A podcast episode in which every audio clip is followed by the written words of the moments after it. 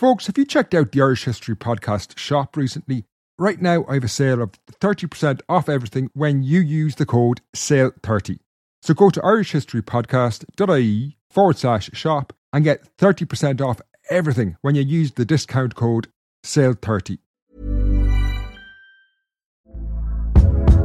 Hey there, it's Michelle Norris. I'm host of a podcast called Your Mama's Kitchen. When I travel, I'm usually looking for a way to find a taste of home when I'm not at home. And one of the things I love to do when I am at home is entertain. And Airbnb allows me to do that. When I was in California recently, I rented a house that had a great kitchen. And when we were sitting around the table, we're all thinking, we're in someone else's house. Someone could be in all of our homes as well. If you have a home, but you're not always at home, you have an Airbnb. Your home might be worth more than you think. Find out how much at airbnb.com slash host. Ryan Reynolds here from Mint Mobile. With the price of just about everything going up during inflation, we thought we'd bring our prices down. So to help us, we brought in a reverse auctioneer, which is apparently a thing. Mint Mobile Unlimited Premium Wireless. How to get thirty, thirty, how to get thirty, how to get twenty, twenty, twenty, how to get twenty, twenty, how to get fifteen, fifteen, fifteen, fifteen, just fifteen bucks a month? Sold! Give it a try at mintmobile.com slash switch. forty-five dollars up front for three months plus taxes and fees. Promo rate for new customers for limited time. Unlimited more than forty gigabytes per month. Slows full terms at mint mobile dot com.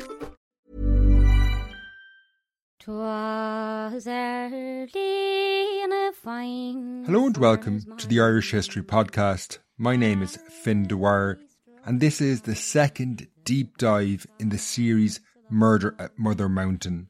Now, today's episode is all about sex, love and marriage in the early nineteenth century.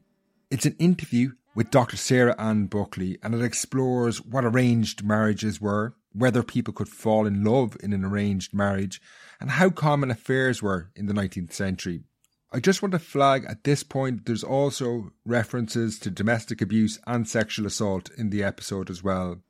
Now, if you haven't listened to part one and part two of Murder at Mother Mountain already, that's the episodes called Nurtured by Violence and The Crime. You really should check those out before listening to this episode. This show will have lots of spoilers for those two episodes, so I'd really recommend pausing now, listening to those shows first, and then come back to this podcast. Okay, so hoping anyone trying to avoid spoilers has left by now, I can talk a little more freely. But so far in the series, we've covered lots of aspects of family life in the nineteenth century that might have surprised you. It certainly surprised me when I was getting into the nitty-gritty of the early nineteenth century. Things like female abduction, the nature of marriages, the fact that people were having affairs. So in this episode, Sarah Anne Buckley, as I said, an expert in the early nineteenth century and family life in particular, is going to explain the wider history behind these events.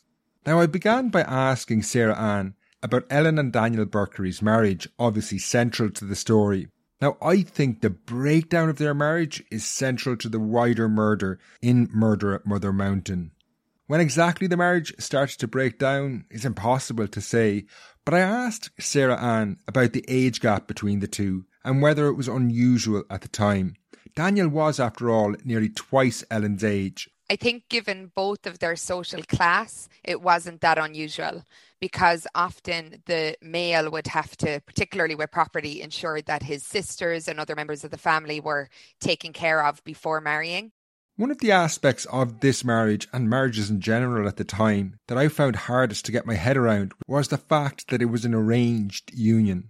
I asked Sarah Anne how common arranged marriages actually were at the time, and this discussion took us on to what a dowry was.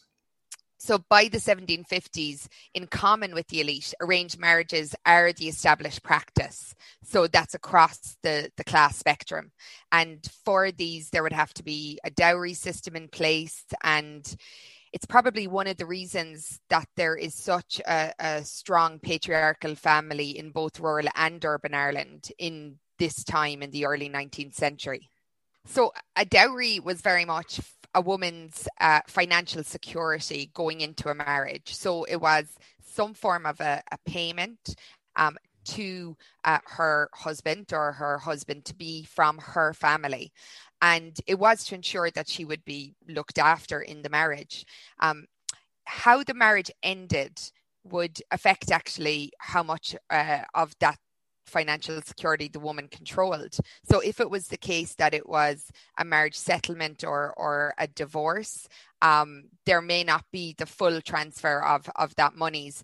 If uh, a husband passed away, the widow would have her financial independence again.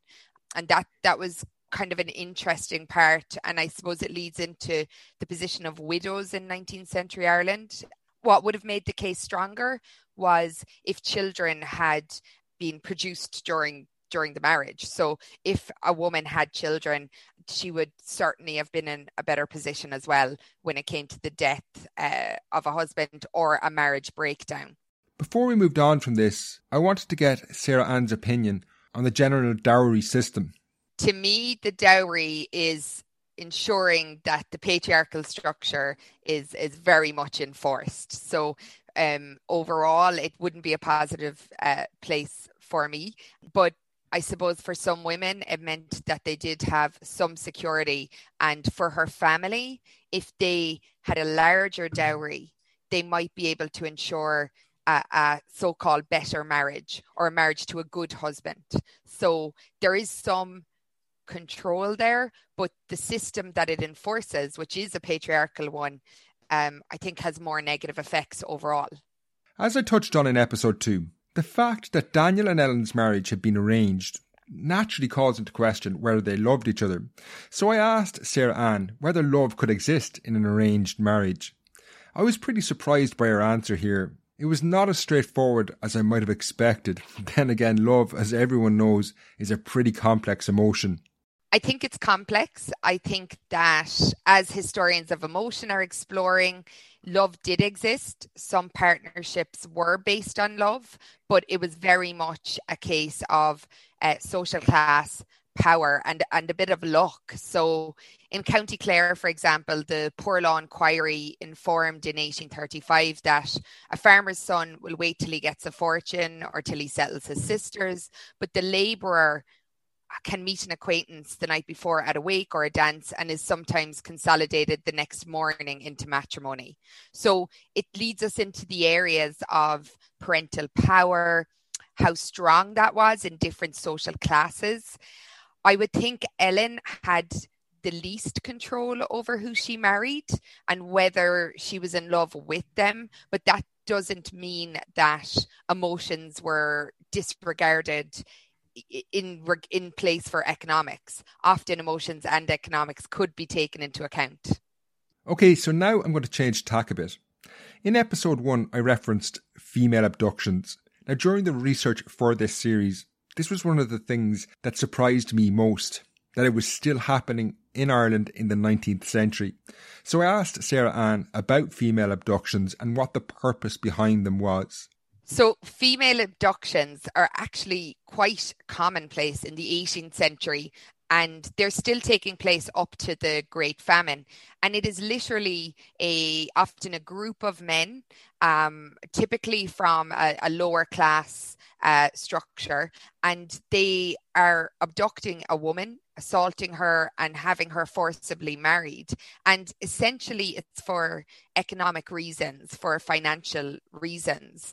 And in these cases, because the woman would have been often raped or sexually assaulted, they would have her sign her consent for marriage because she would have the stigma of this with her.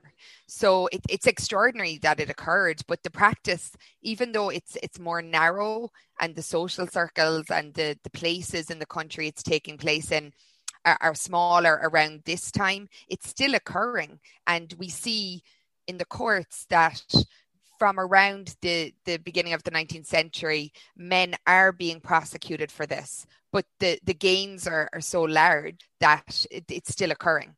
The sexual assault would mean for most women that they, they won't marry. So that that's that's literally the, the threat of that is what is actually taking place. Some of these could also result in a pregnancy.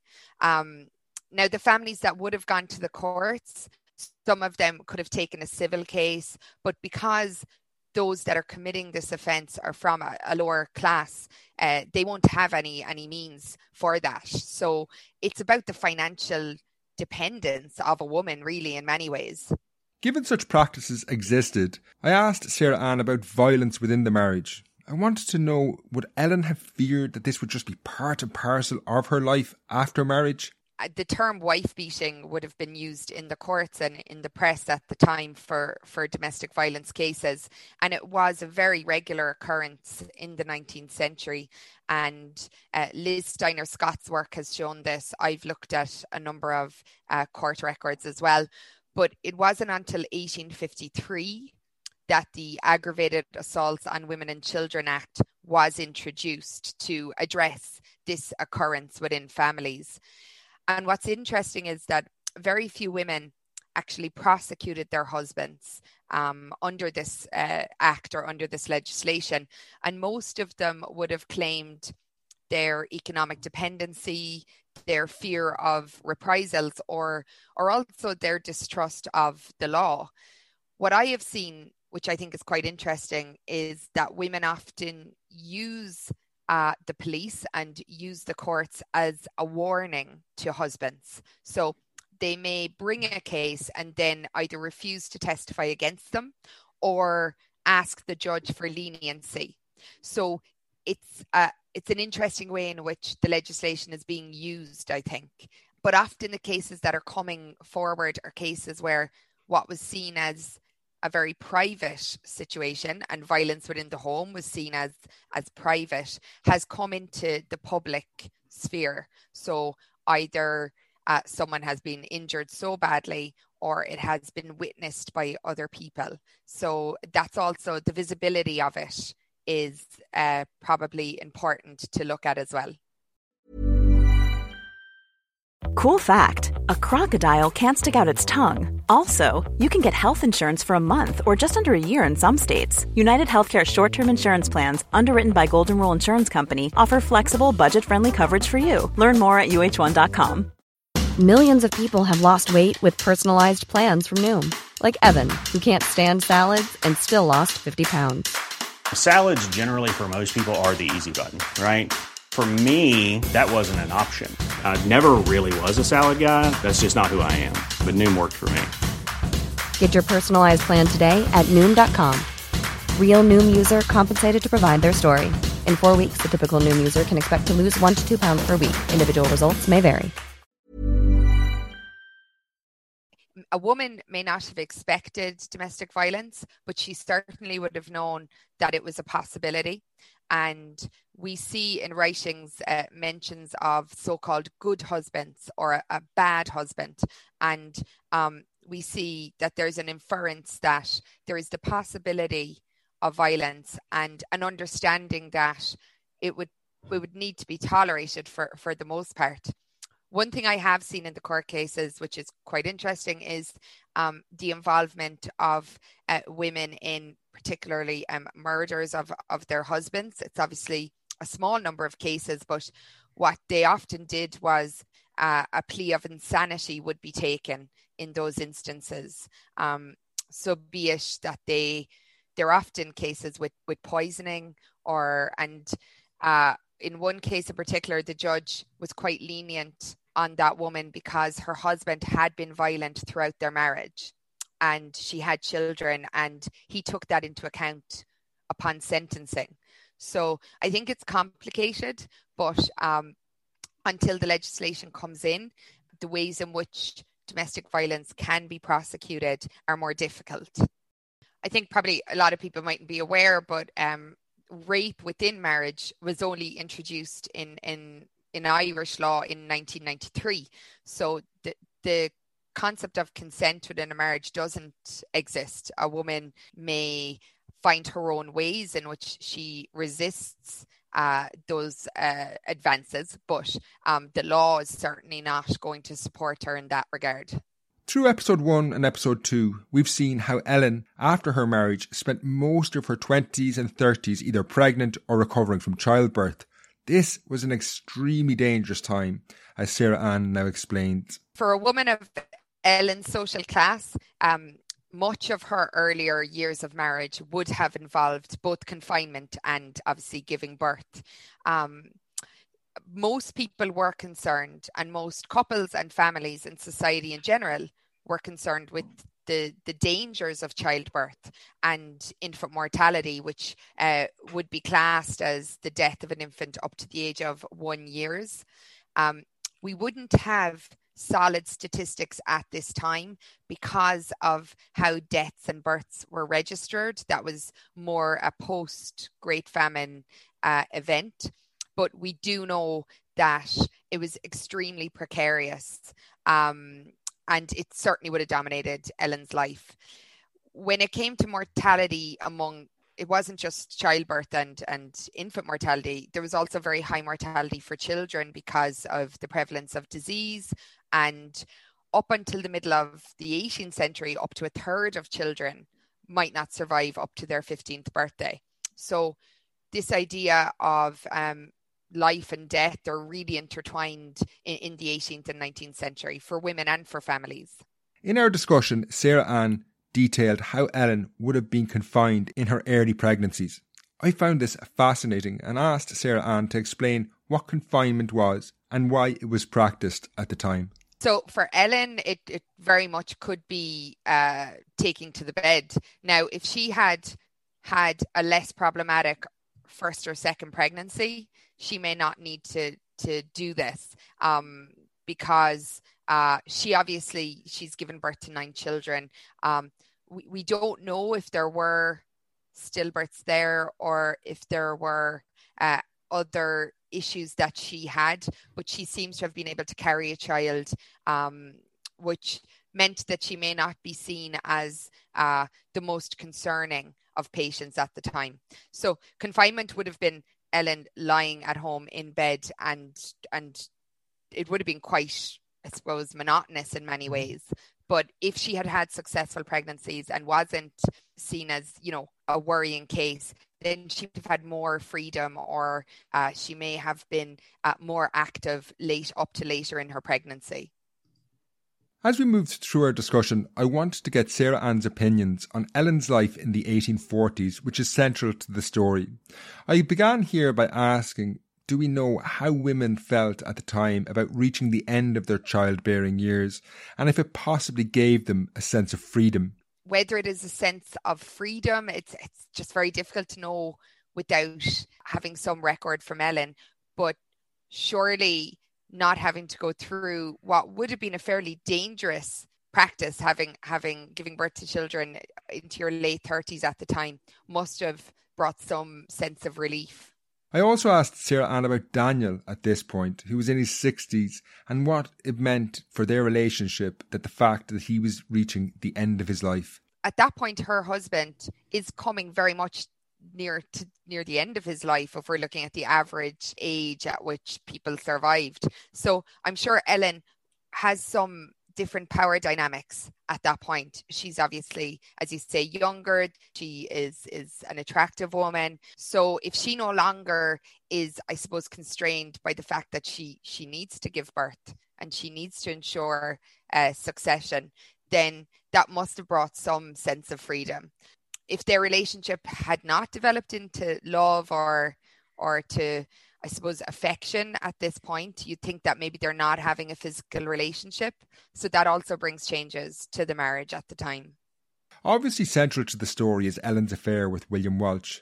Sex and sex outside marriage is not something we really think about in terms of pre-famine Ireland, but Sarah Anne explains how affairs were far more common than we might imagine, and how historians have found out details about these affairs. In some ways, what we know about uh, transgressive behaviour, we'll call it, which is what extramarital affairs would have been seen as, comes through um, reporting in the courts. So that might be through bigamy cases, it might be through sodomy cases, it might be through infanticide cases. But what all of them can tell us is that people are having a lot more sex outside of their own marriage than uh, perhaps we would have considered it from a twentieth century perspective. And even though the results are often, you know, in the case of infanticide, it's often unwanted pregnancies. In the case of uh, bigamy, it's it's often men who have actually set up a whole other um, family. Sodomy cases are are around a very possible desire for a same-sex relationship. So I think that we can't put a figure on it, but I'm sure there was quite a prevalent or a prevalence of extramarital affairs. The question then becomes how much gossip. So a lot of the infanticide cases were reported because of gossip in the community. So whether these uh, extramarital affairs are being discussed and, and reported, or whether there's actually a, an acceptance in the community is, is an interesting point to consider, I think. As we delved deeper into Ellen and William's affair, the issue of incest inevitably came up, given they were first cousins. I was curious as to whether the issue of them being related might not have been considered as scandalous as it is today. I think the Well, we, the concept of incest, as we would uh, consider today, um, legislatively, it's it's only it's first legislated for in nineteen oh eight. So uh, at the time that we're looking at here, it's an ecclesiastical offence. So it's certainly an offence for the church. It's certainly becoming less acceptable. Um, but in, say, the seventeenth and eighteenth century, there is still marriages between uh, cousins in the upper classes. So it's it's something that's becoming less and less accepted. It obviously is legislated for in the beginning of the twentieth century. Um, it also depends on how close the relationship it is. I would think a first cousin would be frowned upon at this point.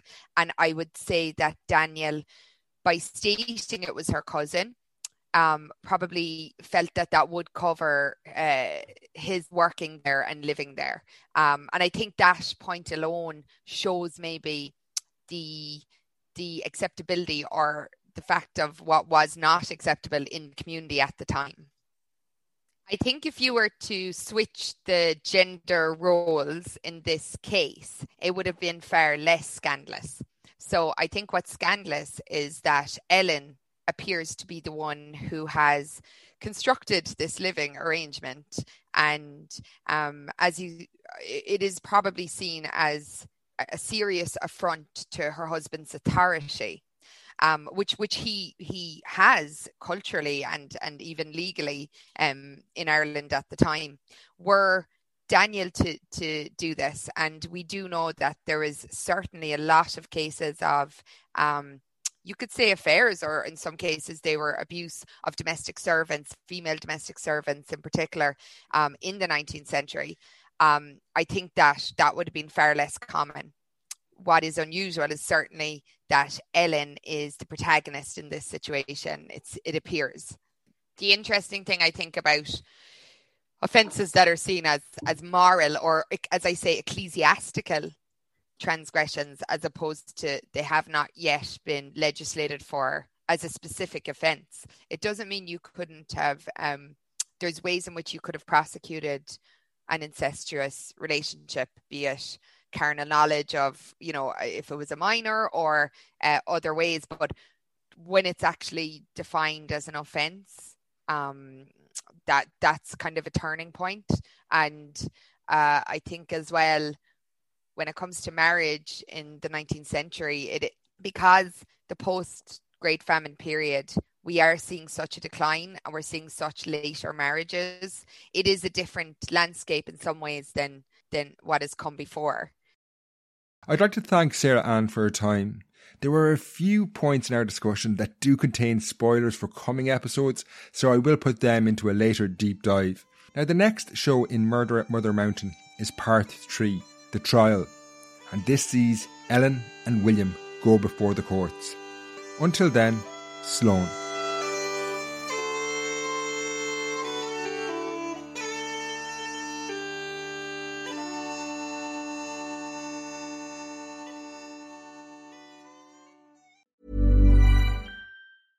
Imagine the softest sheets you've ever felt. Now imagine them getting even softer over time. That's what you'll feel with Bowl and Branch's organic cotton sheets. In a recent customer survey, ninety-six percent replied that Bowl and Branch sheets get softer with every wash. Start getting your best night's sleep in these sheets that get softer and softer for years to come. Try their sheets with a thirty night guarantee. Plus, get fifteen percent off your first order at bowl and branch dot com. Code BUTTERY. Exclusions apply. See site for details.